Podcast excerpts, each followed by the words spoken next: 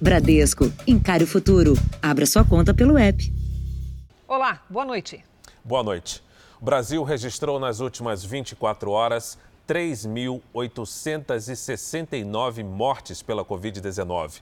O número é um novo recorde na contagem diária de vítimas. A cobertura completa da pandemia e a análise desses números ainda nessa edição. A dimensão econômica da pandemia também trouxe um recorde negativo. 14 milhões e 300 mil brasileiros estavam sem trabalho no trimestre novembro, dezembro e janeiro. O desemprego faz muitos procurarem a informalidade para não faltar comida em casa. O dia da Juliana começa sempre assim. Com a cesta na mão, ela anda por aí para vender balas de coco. Essa daqui é caprichada, hein? Se o dia tá ruim, eu ando até 4 horas. 4 horas e meia é o máximo que eu consigo andar mas assim, é em ritmo acelerado e sem parar. Só para é falar com tudo. o cliente, é vender tudo. Mãe de dois filhos, a Juliana perdeu o emprego de auxiliar em administração no ano passado. E é assim que está conseguindo pagar as contas, trabalhando sem registro. Entre novembro de 2020 e janeiro deste ano, a informalidade cresceu no país e chegou a 40% do total de pessoas que têm alguma atividade. Foi o que levou a um aumento da população ocupada. Só que, ao mesmo tempo, mais gente passou a procurar trabalho.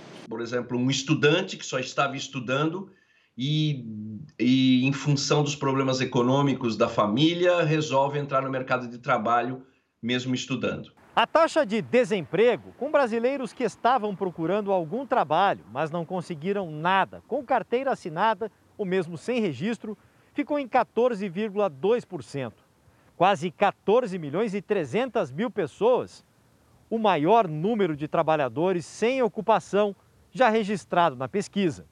Com tanta dificuldade de arrumar uma chance, chega a quase 6 milhões o número de desalentados, gente que até parou de procurar trabalho.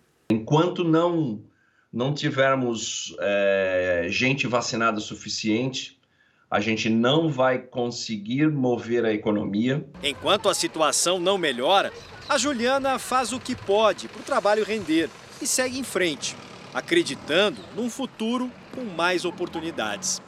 Hoje eu estou nas balas, né? E focando no futuro, que a intenção é sempre evoluir, sempre crescer né? E para isso que eu estou estudando, para isso que eu estou lutando todo dia, sacrificando. Eu não olho para o sol, não olho para a chuva, não olho para as dificuldades, porque eu tenho certeza que lá na frente eu vou estar numa situação melhor. Eu tenho certeza, isso daí para mim é certeza. Veja agora outros destaques do dia. Novo auxílio emergencial começa a ser pago na próxima terça-feira. Exército, Marinha e Aeronáutica têm novos comandantes. Variante parecida com a sul-africana é identificada pela primeira vez no Brasil. Presidentes da Câmara e do Senado defendem a compra de vacinas por empresas privadas. Anvisa autoriza uso emergencial do imunizante da Janssen.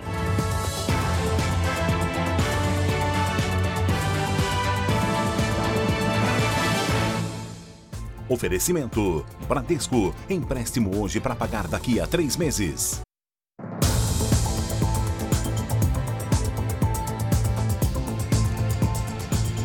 Um estudo mostra que a situação socioeconômica e a saúde dos idosos brasileiros pioraram com a pandemia.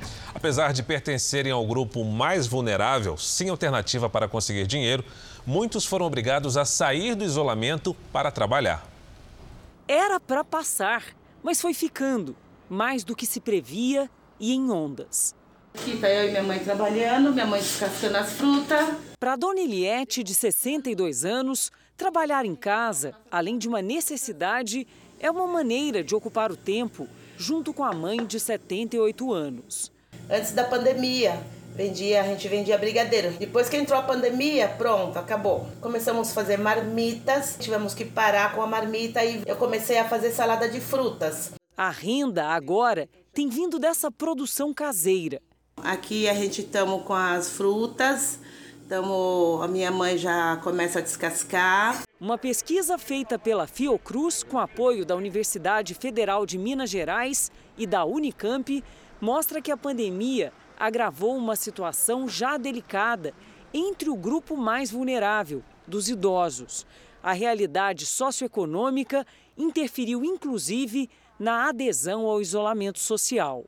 Só três de cada dez idosos conseguiam fazer o isolamento total. Uma das explicações é que a alta proporção das pessoas idosas trabalham sem carteira assinada. Outro fator é decidir o que fazer em um contexto de pandemia, né? Se continuar trabalhando e para garantir a sobrevivência ou se é, ficar em casa e tentar fugir da, dos riscos. O levantamento foi feito com mais de 46 mil pessoas, mas os pesquisadores só levaram em conta as respostas dos entrevistados com mais de 60 anos de idade. No período em que os dados foram coletados, 50% dos idosos declararam que trabalharam durante a pandemia, a maioria sem carteira assinada. Apesar do risco, uma tentativa de manter a renda. A pesquisa mostra que houve redução de renda em quase metade dos domicílios de idosos, em especial nas famílias mais pobres. Entre os informais, a queda atingiu quase 80% dos lares, o que impacta na saúde física e emocional. 32,3% dos idosos se queixaram de sentimento de tristeza, ansiedade e solidão, em especial as mulheres. A mulher sofre muito. A mulher cuida de mulher, idosa cuida de idosa, idosa cuida dos netos. O idoso brasileiro não é o idoso que nós geralmente vemos retratado na que é o idoso dependente. Não, o idoso cuida da criança. Se não fosse pelo idoso, a fome no Brasil seria maior. Em São Paulo, os postos de vacinação passarão a recolher alimentos não perecíveis para ajudar quem sofre com a fome. Não é obrigatório, mas a sugestão é que as pessoas que vão se vacinar levem um quilo de comida. Em algumas cidades de Goiás, as atividades consideradas não essenciais voltaram a funcionar hoje. A flexibilização segue um plano de abertura sugerido pelo governo do estado. Hoje foi o dia de levantar as portas e limpar a sujeira acumulada. Sim, é uma questão de muito cuidado, porque não está nada fácil, né? Em Goiânia, o comércio considerado não essencial foi autorizado a reabrir depois de quase um mês, respeitando as regras de higiene e distanciamento. Vamos estar tentando o máximo, né? Está controlando o acesso, né? Pedindo aos clientes que respeitem. Goiânia decidiu acompanhar o decreto do governo estadual que sugere um escalonamento do comércio não essencial. Duas semanas fechado e duas semanas aberto. A flexibilização foi possível porque os números da pandemia em Goiás indicam tendência de estabilidade. O que a gente percebe dos últimos exatos cinco dias é uma diminuição do número de solicitações de leitos de unidade de terapia intensiva bem como é, uma diminuição da procura dos atendimentos de porta, né? aquele atendimento de procura espontânea. Pelas próximas duas semanas, o comércio em geral vai poder funcionar das 9 da manhã às 5 da tarde. Shoppings e galerias comerciais das 10 da manhã às 10 da noite. Academias das 6 da manhã às 10 da noite. Bares e restaurantes das 11 da manhã às 11 da noite. Celebrações religiosas e aulas presenciais reabrem, mas com limite de 30% da capacidade. O que nós temos que investir cada vez mais é nos protocolos sanitários, né? Não tem como abrir mão é, nesse momento do uso de máscaras, de é, álcool gel, distanciamento, tapete sanitizante, então tudo aquilo que nós já conhecemos. Em Porto Alegre, a decisão de uma juíza de primeira instância manteve fechados o comércio e bares e restaurantes, além de outros serviços considerados não essenciais. A magistrada alega que o pedido da prefeitura contraria o decreto estadual. Essa não é a primeira sentença controversa da juíza. Em 2019, a juíza Lourdes Helena Pacheco da Silva mandou soltar seis criminosos presos em flagrante. Eles estavam com quase 5 toneladas de maconha, a maior apreensão feita no Rio Grande do Sul. Os criminosos disseram que estavam sofrendo violência policial. A agressão não prejudica a materialidade do crime de tráfico. Então, a postura correta, de, de acordo com a lei, falando em tese, é claro, era manter os traficantes presos e é, propiciar o processamento dos policiais pelo abuso. A decisão mais recente da juíza foi a suspensão do decreto da Prefeitura de Porto Alegre, que flexibilizava a abertura do comércio, dos restaurantes e de outros serviços não essenciais na capital. A sentença também fixou uma multa de 30 mil reais em caso de descumprimento da medida. O estado segue em bandeira preta, de risco altíssimo para a transmissão da Covid-19. E por causa da alternância de decisões, comerciantes e consumidores ficaram sem saber o que fazer. Deixa muito confuso, viu? Porque o pessoal precisa trabalhar, né? E tem gente passando necessidade, né? Isso é muito ruim para o comércio, para as pessoas, não pode se programar, não pode se preparar. A Prefeitura de Porto Alegre criticou a decisão da juíza. Quando a cidade fecha, todos perdem mas os que mais perdem são aqueles que têm mais baixa renda, porque vão perder na frente o seu emprego, é um informal que não trabalha mais. Procurada pela nossa equipe, a juíza não quis dar entrevista. A cidade de Sorocaba, no interior de São Paulo, registrou o primeiro caso da variante do coronavírus semelhante à sul-africana. Como a paciente não tem relato de viagem, pode ser uma evolução das cepas que já existem no Brasil. O primeiro caso foi confirmado em Sorocaba. A paciente é uma mulher de 34 anos que apresentou sintomas leves da Covid. Em coletiva, o presidente do Instituto Butantan esclareceu que a paciente não teve histórico de viagem e que pode se tratar de uma nova mutação da cepa de Manaus. Ontem nós terminamos a análise do material genético da rede de laboratórios com o Butantan e, e universitários que estão fazendo esse trabalho. Uma variante assemelhada à variante da África do Sul. Tanto a variante P1, originária de Manaus, quanto a variante sul-africana são conhecidas por serem mais transmissíveis que a versão original do coronavírus causador da Covid-19. Estudos indicam que a sul-africana é inclusive mais resistente a circulação de novas cepas é apontada como um dos fatores responsáveis pelo agravamento da pandemia no Brasil. Por isso, o caso foi recebido com cautela pelo centro de contingência. Nós temos que fazer é fazer esse sequenciamento rotineiro de um percentual das amostras que são testadas, exatamente para fazer a monitoragem né, do aparecimento das variantes o estado de São Paulo começa a notar uma desaceleração na velocidade que a pandemia vinha crescendo no estado. A projeção do governo é de que uma queda no número de novas internações seja percebida na semana que vem e a diminuição no número de mortes a partir da metade de abril. Isso é baseado nos números, baseado na evolução da pandemia neste momento. Né? Esperamos que, não tenha, eh, que a gente não tenha aí alguma outra novidade né, tipo essa variante da África do Sul, é, que possa atrapalhar um pouco a evolução da pandemia. O Jornal da Record traz agora os números da pandemia no Brasil para permitir que você acompanhe com precisão a evolução da doença, sempre com dados oficiais do Ministério da Saúde. O Brasil tem hoje 12 milhões 748 mil casos da Covid-19. São mais de 321 mil mortos. Foram 3.869 mortes nas últimas 24 horas. Esse é um recorde de óbitos pelo segundo dia consecutivo. Também entre ontem e hoje, 95 mil pessoas se recuperaram e no total já são quase 11 milhões 170 mil pacientes curados e 1 milhão 257 mil seguem em acompanhamento. Veja a seguir como será o pagamento da nova rodada do auxílio emergencial que começa na próxima terça-feira. E ainda nesta edição, motoristas do transporte escolar relatam a situação difícil que a categoria tem enfrentado.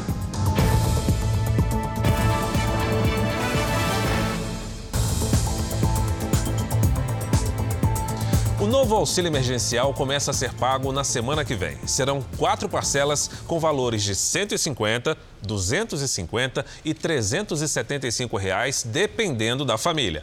O anúncio foi feito no Palácio do Planalto pelo presidente Jair Bolsonaro e ministros. A primeira parcela do auxílio começa a ser paga a cerca de 45 milhões de brasileiros na próxima terça-feira, dia 6. O calendário de pagamento vai até o dia 30 de abril, de acordo com a data de nascimento. Os recursos poderão ser usados para quitar contas, boletos ou compras com cartão de débito. Os saques em dinheiro da primeira parcela poderão ser feitos de 4 de maio até 6 de junho também levando em conta a data de nascimento. Serão quatro parcelas, o valor médio é de 250 reais. Mulheres chefes de família receberão 375 e pessoas que vivem sozinhas 150. Para os beneficiários do Bolsa Família, a data de recebimento começa no dia 16 de abril, seguindo o calendário normal de pagamento. As famílias terão direito ao benefício de maior valor, ou do auxílio emergencial ou do próprio programa. A partir de amanhã será possível saber quem terá direito ao novo auxílio emergencial. O resultado da análise de dados feita pelo governo estará disponível no site da Dataprev. Diante de um novo gasto público, o presidente Jair Bolsonaro reforçou a necessidade de redução das despesas e admitiu que o auxílio é baixo. O auxílio emergencial é um alento. É pouco, inclusive, reconheço mas é o que a nação pode dispensar à sua população. Só temos um caminho: deixar o povo trabalhar. Que eu sempre disse e foi muito criticado, que os efeitos colaterais do combate à pandemia, que ainda se aplicam no Brasil, não podem ser mais danosos do que o próprio vírus. O presidente voltou a comparar os decretos em alguns estados a estado de sítio, medida extrema que só pode ser usada em situações graves ou guerras. O Brasil tem que voltar a trabalhar. A população brasileira tem que voltar a trabalhar. Algumas medidas, alguns decretos têm se superado em muito o que seria até mesmo um estado de sítio no Brasil. Eu apelo a todas as autoridades do Brasil que revejam essa política e permitam que o povo vá trabalhar. Sobre a auxílio emergencial, eu conversei agora há pouco com o presidente da Caixa Econômica Federal. Nesse momento de agravamento da pandemia, Pedro Guimarães explicou que medidas serão tomadas para evitar filas e aglomerações, como, por exemplo, a contratação de novos funcionários pelo banco. Estamos com o mesmo racional pagamento via depósito nas contas digitais do Caixa Tem e algumas semanas depois o saque na conta ou nas lotéricas. O que, que é importante? Sempre pelo mês de nascimento. Começa por quem nasceu em janeiro e vai até quem nasceu em dezembro. Nós contratamos mais de 7.700 pessoas, entre empregados, pessoas da segurança, é, pessoas ligadas ao atendimento e estagiários. Presidente, nós assistimos na última versão do auxílio emergencial alguns incidentes relativos ao controle do pagamento, algumas fraudes, algumas pessoas que não eram beneficiadas, que acessaram o, o auxílio. O que vai ser feito para que isso não se repita? Nós tínhamos 38 milhões daqueles que eram considerados invisíveis. Então, o cadastramento inicial destes 38 milhões de invisíveis aconteceu muito rápido. E naquele cadastramento houve algumas fraudes. O que, que nós fizemos durante 2020? 27 atualizações no aplicativo do Caixa Tem, e isso coibiu muito, reduziu muito as fraudes. Aquelas pessoas que nós tínhamos dúvida, nós pedimos para ir às agências, o que é que representa para a economia o impacto da entrada desses 44 bilhões de reais na circulação, na, na roda da economia? É muito importante porque é uma parcela da população mais carente que consome basicamente tudo. Então, este dinheiro vira basicamente, automaticamente, consumo.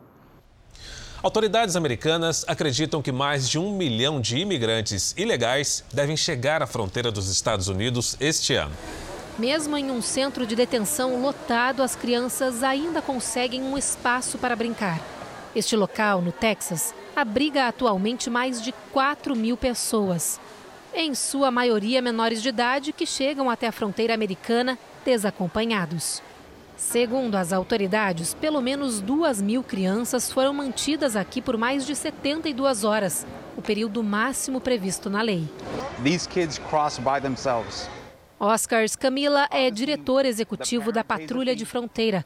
Ele afirma que os pais das crianças pagam contrabandistas para levá-las até os Estados Unidos, para que elas possam viver ilegalmente no país. Hoje, este garoto de 4 anos de idade foi encontrado por autoridades mexicanas andando sozinho na fronteira com os Estados Unidos. Os menores não podem ser deportados. Todos são levados para abrigos ou vivem com famílias temporárias nos Estados Unidos. Já os adultos são deixados na fronteira mexicana. Este albergue no México recebe imigrantes que não conseguem fazer a travessia. O administrador do local revela que precisou aumentar as instalações por causa do grande fluxo de pessoas que chegam todos os dias. Esto va crescendo. Uma pesquisa revelou que mais da metade dos americanos desaprova como o democrata Joe Biden está lidando com a crise na fronteira. Segundo especialistas, o fluxo de imigrantes que tentam chegar ao país aumentou desde a posse do novo presidente em 20 de janeiro. Veja a seguir: empresários que participaram de vacinação clandestina podem ter caído em golpe. E veja também: doações caem e aumenta o número de pessoas que procuram comida no lixo.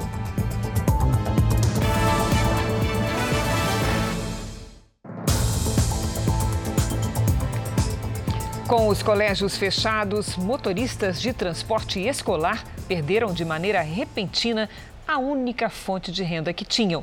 Até porque as peruas não podem ser usadas para outra finalidade. Para sobreviver, muitos profissionais estão buscando alternativas. Na maior cidade do país, 15 mil motoristas de transporte escolar estão parados. Em todo o estado de São Paulo, 41 mil profissionais ficaram sem renda desde que as escolas suspenderam as aulas. Até setembro, teve uns pais que me pagaram, então até setembro deu para manter. Olavo e Roberta trabalham juntos e os dois foram prejudicados com a pandemia. Todas as contas estão atrasadas. O apartamento que o casal paga há tanto tempo corre o risco de virar memória. O maior medo é o apartamento, porque é onde eu tenho para morar, né? A van ficou parada há tanto tempo que a bateria acabou. E como é proibido usar esse veículo para outros tipos de serviços, que não seja o transporte escolar, o casal teve que financiar um novo emprego. O carro antigo serviu de entrada para o novo, que agora gera renda pelo aplicativo de celular. Mas ainda assim, Olavo tem dificuldade para fechar o orçamento do mês. O combustível está muito caro, então eu não estou nem conseguindo pagar nem a prestação do carro. No Rio Grande do Sul, o número de vans escolares diminuiu cerca de 30% desde o início da pandemia. De quase 700 profissionais, o grupo hoje não passa de 500. Como é o caso da Kátia, que precisou fazer outras atividades para manter o sustento da casa. A gente está sobrevivendo. Eu fiz sopão, eu fiz panquecas, eu trabalhei de garçonete e agora eu estou fazendo açaí e a gente faz entregas, eu faço tudo que aparece. A Kátia trabalha há quase 30 anos transportando passageiros e era assim que ela botava comida na mesa e pagava as contas. Só que com a pandemia e as escolas fechadas, ela viu a renda da família zerar. E o pior, nunca conseguiu receber nenhum tipo de auxílio financeiro. Nossas maiores dificuldades é tentar suprir diariamente alimento, contas básicas e a saúde, né? Tá muito difícil de manter equilibrado. Aqui na capital amazonense, o cenário também é difícil para a categoria. Seu José trabalhava há 20 anos como motorista de transporte escolar, mas teve que procurar alternativas. Ele reuniu as economias e alugou um carro para trabalhar como motorista de aplicativo. Vivo para tentar sobreviver, porque a condução até agora não tem perspectiva de melhora. Eu acredito que pelo menos até o meio do ano, dizer que vai normalizar, não tem perspectiva nenhuma. Essas dificuldades que o seu José tem enfrentado atingem também mais de 500 motoristas aqui em Manaus. 100 já desistiram da profissão e, mesmo sem renda, muitos precisam arcar com investimentos e financiamentos para seguir uma nova rota profissional. Tem colega que já chegou a perder até carro para banco, que não tinha como, como pagar. A Organização Pan-Americana da Saúde avalia que a segunda onda do coronavírus pode ter um impacto muito maior do que a crise do ano passado nos países da América Latina. A diretora da organização chamou a atenção para o aumento de casos e o grande número de mortes nas Américas. O Anderson, um único dia, perdeu o pai e a mãe para a Covid-19. No dia 24, a gente recebeu a, a notícia que os dois tinham falecido. Foi um choque muito grande, muito grande para a família. Não tem como suportar.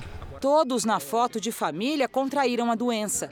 Anderson ficou internado no mesmo andar que os pais. O irmão precisou ser entubado. Meu irmão, inclusive, ainda está internado. Não é difícil encontrar quem perdeu um parente, amigo ou conhecido para a Covid-19. Eu perdi meu tio mais ou menos há uns 15 dias.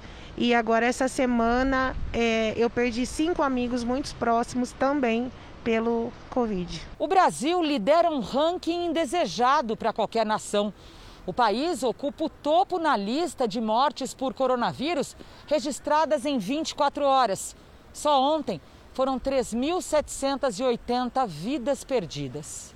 Se olharmos os 10 países com o maior número de mortes, vemos que o Brasil, primeiro colocado, registra mais casos do que os outros nove somados. Ontem, Estados Unidos, Itália, Polônia, Rússia, Índia, França, Ucrânia, Hungria e Alemanha tiveram 3.742 óbitos, ou seja, 38 a menos que o Brasil. Mas a situação é preocupante em todo o continente.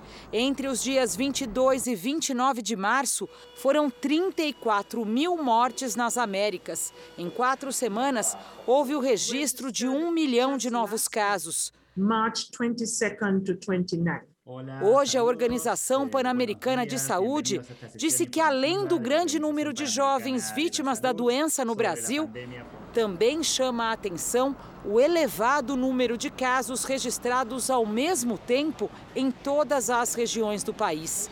As pessoas às vezes não acreditam que ela realmente ela dilacera famílias aqui todos os dias, acaba com a vida de muitas famílias. O Comitê de Coordenação Nacional da Covid-19 se reuniu hoje pela primeira vez em Brasília. Os presidentes do Senado e da Câmara defenderam a compra de vacinas pela iniciativa privada. Os líderes do Congresso defenderam, junto ao presidente Jair Bolsonaro e ao ministro da Saúde, Marcelo Queiroga, que a iniciativa privada possa comprar vacinas e imunizar seus colaboradores. A possibilidade da iniciativa privada também adquirir vacinas para que o empresário possa vacinar os seus funcionários para manter a sua empresa e seu negócio de pé e também extrapolar para o SUS uma quantidade. A iniciativa privada talvez nesse momento possa ter uma agilidade por outros caminhos que possam trazer outras vacinas para o Brasil. Nós estamos num momento de guerra e na guerra vale tudo para salvar vidas. Discutimos também a forma de ampliação da vacinação no Brasil em especial considerando a premissa de que já foram contratadas doses de vacinas suficientes para a imunização do povo brasileiro. O ministro da Saúde concordou que a vacinação em massa é a melhor forma de combater a pandemia. O compromisso do Ministério da Saúde é com práticas científicas sólidas que possam trazer melhoras nos resultados que estamos obtendo até agora de mortalidade. A campanha de vacinação ampla e ágil é o passaporte para o fim da pandemia. Segundo Queiroga, o governo federal já comprou mais de 560 milhões de doses das vacinas, mas o processo de entrega é lento em razão da demanda em todo o mundo. O Brasil distribuiu até agora 34 milhões de doses aos estados. A iniciativa privada até pode comprar vacinas, mas precisa doar tudo ao Sistema Único de Saúde até que todas as pessoas dos grupos prioritários sejam imunizadas. Os parlamentares também pediram a Bolsonaro que sancione o projeto de lei aprovado ontem no Senado, que permite às empresas contratar leitos de UTI mediante contrapartidas tributárias. E a Anvisa aprovou o uso emergencial da vacina da Janssen. O Jornal da Record volta a Brasília agora com as informações do Alessandro Saturno. Boa noite, Saturno. Lafara, boa noite para você, para a Cris e a todos que nos assistem. Bom, essa aprovação foi por unanimidade. Agora o Brasil tem cinco vacinas aprovadas. A Anvisa concluiu, após a análise de vários estudos que foram apresentados, que a vacina da Janssen protege contra a forma mais grave da doença e também é eficaz na prevenção da Covid-19 em pacientes adultos. Lembrando que a vacina da Janssen é de dose única. Também hoje a agência negou o pedido de importação da vacina indiana Covaxin pela falta de documentos que garantam aí que a eficácia desse imunizante. Bom, essa negativa deve alterar aí todo o cronograma do Ministério da Saúde, que esperava receber 20 milhões de doses da Covaxin até o fim de maio. Cris Fara. Obrigado pelas informações, Alessandro. Nós vamos ver agora como é que está a vacinação no país. Em 24 horas, 620 mil pessoas foram vacinadas com a primeira dose no Brasil. No total, 17 milhões 527 mil 752 pessoas foram vacinadas, o que corresponde a 8,28% da população. E pouco mais de 5 milhões já tomaram a segunda dose. Minas Gerais está entre os cinco estados do país que têm o maior número de pessoas vacinadas. 1 milhão 320 21 mil moradores, 6,21% da população do estado.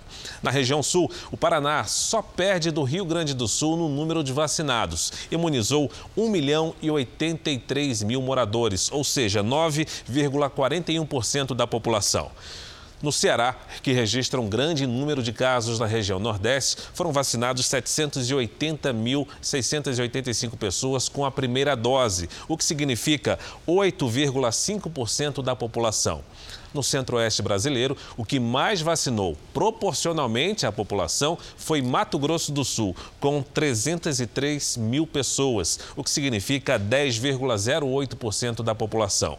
Você já sabe, né? No portal r7.com é possível acompanhar a situação de todos os estados no mapa interativo. Vamos agora com a opinião do Augusto Nunes. Boa noite, Augusto. Boa noite, Cris. Boa noite, Fara. Boa noite a você que nos acompanha. O Brasil não pode esperar até o fim do ano para que toda a população seja vacinada. Não pode e não precisa. A aplicação da Coronavac e da AstraZeneca começou com 4 mil doses por dia. Hoje está perto de um milhão. E o Programa Nacional de Imunização pode e deve ir muito mais longe. Basta que existam imunizantes em quantidade suficiente. Essa é a prioridade número um do país. Essa é a guerra que torna todas as outras questões secundárias, sobretudo lutas domésticas.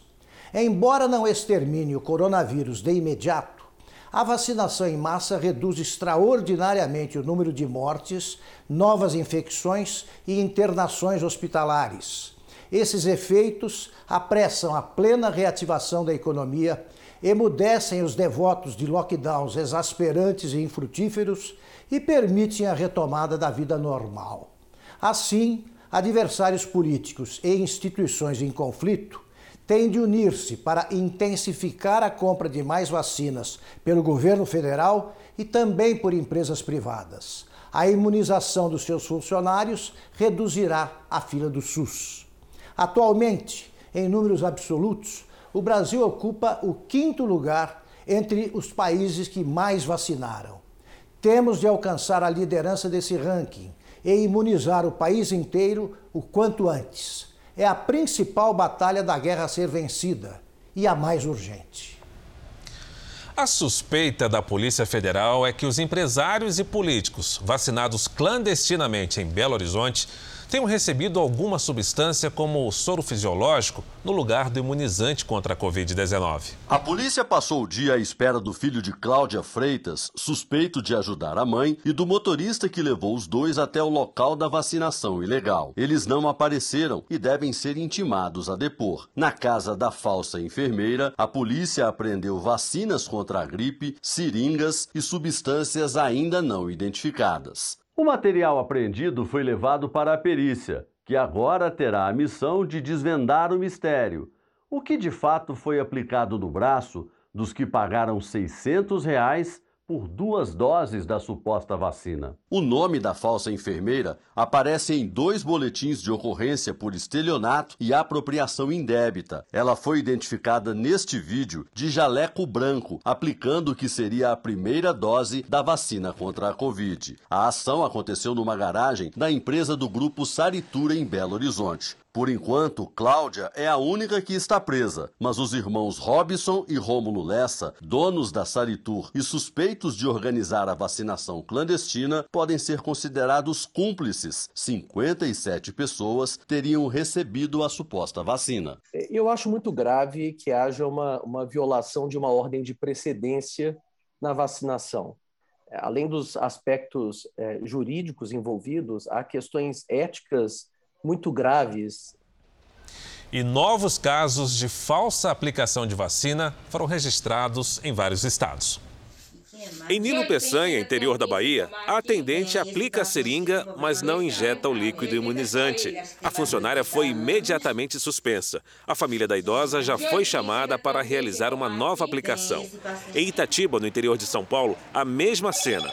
A enfermeira não aplica o imunizante no idoso. Ela também foi afastada e a vacinação foi refeita corretamente.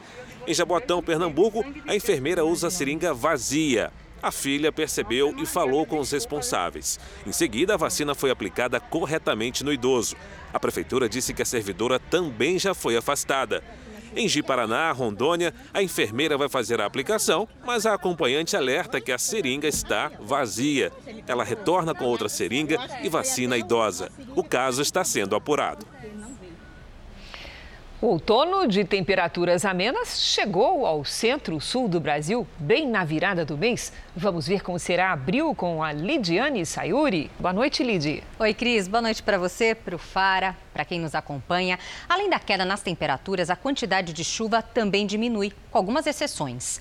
Toda a área laranja aqui do mapa deve receber menos chuva do que o normal para o período. Nas áreas em azul, chuva acima da média para o mês. Com relação às temperaturas, abril será mais frio nas áreas azuis e mais quente nas partes vermelhas. No primeiro dia do mês, destaque para o tempo firme entre Mato Grosso e o Rio Grande do Sul. Já entre o norte e o nordeste, a chuva segue forte. A frente fria e um ciclone extratropical provocam temporais no sul da Bahia, Espírito Santo, leste de Minas Gerais e no litoral de Santa Catarina, com alerta para ventania, granizo e alagamentos. O frio aumenta na região sul e pode até gear nos pontos mais altos. A tarde máxima de 25 graus em Florianópolis. No Rio, faz 28 e até 33 em Campo Grande. E agora tem tempo delivery. Lidiane, o José quer saber o seguinte: ele quer saber se como é que vai ser a previsão, para falar a verdade, em Santa Luzia, do Itaí e Sergipe. Ele disse que acompanha o JR toda noite. Olha só, Vamos responder para o José agora. Seguinte, José, o calor não arreda pé não, viu? Sol, poucas nuvens e 35 graus nos próximos dias. O Luan quer saber se vai continuar chovendo muito em Barcarena, no Pará, lá no norte. Ó, oh, o Luan tá até na tela aqui, todo simpático, né, posudo. Luan, seguinte, muita chuva com alguns períodos de sol. Dias abafados com 28 e 30 graus. Participe você também aqui do nosso Tempo Delivery pelas redes sociais com a hashtag você no JR.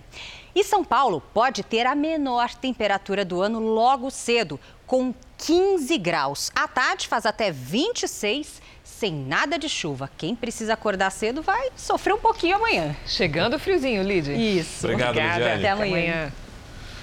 Um dia depois da saída dos três comandantes das Forças Armadas, o governo apresentou hoje os substitutos. O anúncio foi no fim da tarde, feito pelo ministro da Defesa Braga Neto. O general Paulo Sérgio Nogueira vai chefiar o Exército. A Marinha vai ser comandada pelo almirante de esquadra Almir Garnier Santos. Já a Aeronáutica, pelo tenente brigadeiro do ar Carlos Batista Júnior. O presidente Bolsonaro seguiu a tradição e escolheu os indicados dentro da lista tríplice enviada ao presidente pelo alto comando. Na FAB, o escolhido foi o primeiro da lista, o da Marinha é o segundo e o do Exército, o terceiro. O novo ministro da Defesa, Braga Neto, que tomou posse hoje, disse que o desafio atualmente das Forças Armadas é combater a Covid. Todo o governo federal e os poderes da República têm mobilizado seus esforços e energias para o enfrentamento dos impactos desta epidemia. A decisão vai de acordo com a opinião do vice-presidente Hamilton Mourão. General da reserva, Mourão disse que Bolsonaro poderia trocar o comando quando desejasse, mas deveria escolher o mais antigo. Julgo que a escolha tem que ser feita dentro do princípio da antiguidade, até porque foi uma substituição que não era prevista. Quando é uma substituição prevista, é distinto, então escolhe dentro da antiguidade e segue o baile. Ontem, os três comandantes das Forças Armadas foram exonerados enquanto discutiam deixar os cargos. Cinco nomes do Exército foram levados ao presidente Bolsonaro, que escolheu Paulo Sérgio de Oliveira. Hoje, passados 57 anos do golpe militar, Braga Neto afirmou que as Forças Armadas se mantêm fiéis às missões de defender a pátria e garantir os poderes constitucionais e as liberdades democráticas. Neste dia histórico, reforço que o maior patrimônio de uma nação é a garantia da democracia e a liberdade do seu povo. Seis pré-candidatos à presidência na eleição de 2022 divulgaram hoje um manifesto em que afirmam que a democracia está ameaçada no país e é preciso defender o Brasil. No documento, os autores lembram que o movimento das Diretas Já uniu forças políticas no mesmo palanque para a volta das eleições diretas e a promulgação da Constituição de 1988. E que a democracia é o melhor sistema político que a humanidade foi capaz de criar assinam o manifesto Ciro Gomes, Eduardo Leite, João Almoedo, João Dória, Luiz Henrique Mandetta e Luciano Huck. Um estudo mostra que as empresas são as mais confiáveis globalmente e no Brasil. 61% dos entrevistados responderam que essas instituições são também as mais éticas e competentes. Aqui é trabalho o tempo todo. E se não for assim, a empresa de embalagens de papelão não dá conta de atender a demanda, que vem crescendo bastante. Nós estamos sempre contratando, é, automaticamente fazendo a roda girar e, e trazendo benefício a todos os envolvidos. O bom momento do setor, que em fevereiro registrou alta de 12% em relação ao mesmo período do ano passado, é visto como um reflexo do que ainda pode vir e podendo ser chamado também de confiança. O que acontece num galpão como esse não fica restrito só aos limites da empresa, não. Vai além e mexe com muita gente. As boas práticas de trabalho, incluindo o lucro do empresário, também os benefícios e a remuneração dos funcionários, influenciam até no jeito que as pessoas pensam. É o que mostra uma pesquisa que avalia exatamente isso, o nível de confiabilidade. As empresas têm sido as instituições mais confiáveis no mundo inteiro. Em 18 dos 28 países pesquisados. No Brasil, não foi diferente. O estudo também revela que o meu empregador se destaca como o mais confiável. Isso porque as pessoas estão mais propensas a acreditar no que é próximo e familiar. As quatro áreas analisadas ficaram assim: empresas em primeiro lugar, com 61%, ONGs com 56%, mídia está em terceiro e governo em quarto. As que vão entregar o que o, o cidadão espera. Nós vimos agora na pandemia, durante todo o ano passado, é, muitas empresas saindo à frente, doando, é, trabalhando com projetos de responsabilidade social. A nossa recomendação, governos, eles possam agir por meio de pactos, porque eles vão se transformar em entes muito mais robustos, mais sólidos, para atender essas demandas tão grandes da sociedade. O Ministério Público do Pará pediu o afastamento do governador Helder Barbalho por supostas irregularidades na compra de equipamentos para o combate à pandemia. O repórter Guilherme Mendes tem os detalhes. Boa noite, Guilherme. Boa noite, Cris. Boa noite, Fara. O Ministério Público denunciou o governador do estado, Helder Barbalho, por improbidade administrativa. Ele e outras 10 pessoas. Segundo os promotores, houve fraudes na contratação de empresas para fornecer equipamentos hospitalares. O processo, que custou quase 8 milhões e meio de reais, teria sido feito de forma irregular, sem licitação e com preço acima do mercado. Além do afastamento, o Ministério Público pede a quebra de sigilo bancário e fiscal de Helder Barbalho. Em nota, o governo do Pará disse que essa é mais uma ação política do procurador-geral Gilberto Valente. Cris, Fara. Obrigada, Guilherme. Do Pará, nós vamos a Brasília porque o Tribunal Regional Federal da Primeira Região derrubou a liminar que determinava o retorno do lockdown no Distrito Federal a partir de amanhã. O repórter Matheus Scavazini tem os detalhes para a gente. Olá, Matheus, boa noite. Suas informações? Sem retorno, já já nós retomamos com o Matheus. Manifestantes fizeram no fim da tarde de hoje um protesto contra o fechamento do comércio na Grande São Paulo. A carreata aconteceu na região central de São Bernardo do Campo, no ABC Paulista. Motoristas e motociclistas fizeram um buzinaço pedindo a reabertura do comércio, fechado desde o último dia 15 por causa da fase emergencial do Plano São Paulo de combate à pandemia. O agravamento da pandemia fez o número de doações a pessoas carentes cair em todo o país. Muitas famílias que vivem na rua voltaram a buscar comida no lixo. No ano passado, quase um terço da população brasileira teve alguma dificuldade para encontrar comida. Esse é José Soares. Quando é que foi sua última refeição antes dessa aqui? Antes aqui foi ontem, meio-dia. Já são quase seis da tarde então você já está há mais de 24 horas sem comer. Você está acostumado? Se tem dia que não vem nada. Ele era encanador de uma terceirizada da Sabesp, a companhia de fornecimento de água de São Paulo. Hoje é catador. A pandemia te prejudicou? Prejudicou sim. Como? As pessoas que compram nossa reciclagem, o preço baixou. E já perdeu a conta de quanto tempo mora na rua. Umas 10 anos. Nem perdi até a conta. Porque a, a, a rua, o dia, o ano, passa tudo rápido. Como é que é passar fome? É complicado. Graças a Deus eu não tenho meus filhos aqui comigo, mas se eu tivesse era pior ainda, que a dor meu, maior de um pai é ver o filho pedir o alimento, você não tem como dar. Como é só você, tudo bem. Dá pra gente apertar o cinto e levar na vida. O cinto está mais apertado a cada dia. Para alguns, ainda mais do que para outros. José Soares vive nas ruas do Capão Redondo, periferia de São Paulo. A periferia ela já não tem os seus próprios recursos naturalmente, então se agrava muito essa questão da, da alimentação. Durante a pandemia, as caçambas de lixo do bairro passaram a ser fonte de alimento. É, as pessoas vinham, mas elas vinham para pegar material, apenas material reciclável assim, latinhas, ferro, é, madeira. Hoje não, hoje elas vêm pegar comida. Ele passou a mobilizar amigos para doar marmitas a essa população que vive na periferia da periferia. Reginaldo, que ficou desempregado pouco antes da pandemia, se tornou voluntário na distribuição. Levava 30 marmitas por noite, mas nos últimos meses foi já diminuindo até a quantidade, o pessoal parou de contribuir. Nesse mesmo mês do ano passado, se multiplicavam as iniciativas solidárias. O tempo passou e pouco a pouco as doações foram diminuindo. Só que a fome, não. Essa só se agravou, se espalhou ainda mais. E hoje atinge índices que há muito tempo não se viam no Brasil.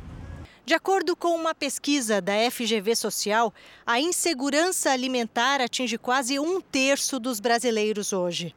Alessandro distribui cestas básicas e marmitas há mais de um ano nessa região. Essa cesta sempre foi assim? Não, eu entregava cestas maiores, só que especialmente a partir da segunda onda da pandemia, esse sentimento de solidariedade foi um pouco se diluindo temos que resgatar esse espírito de solidariedade e continuar firmes.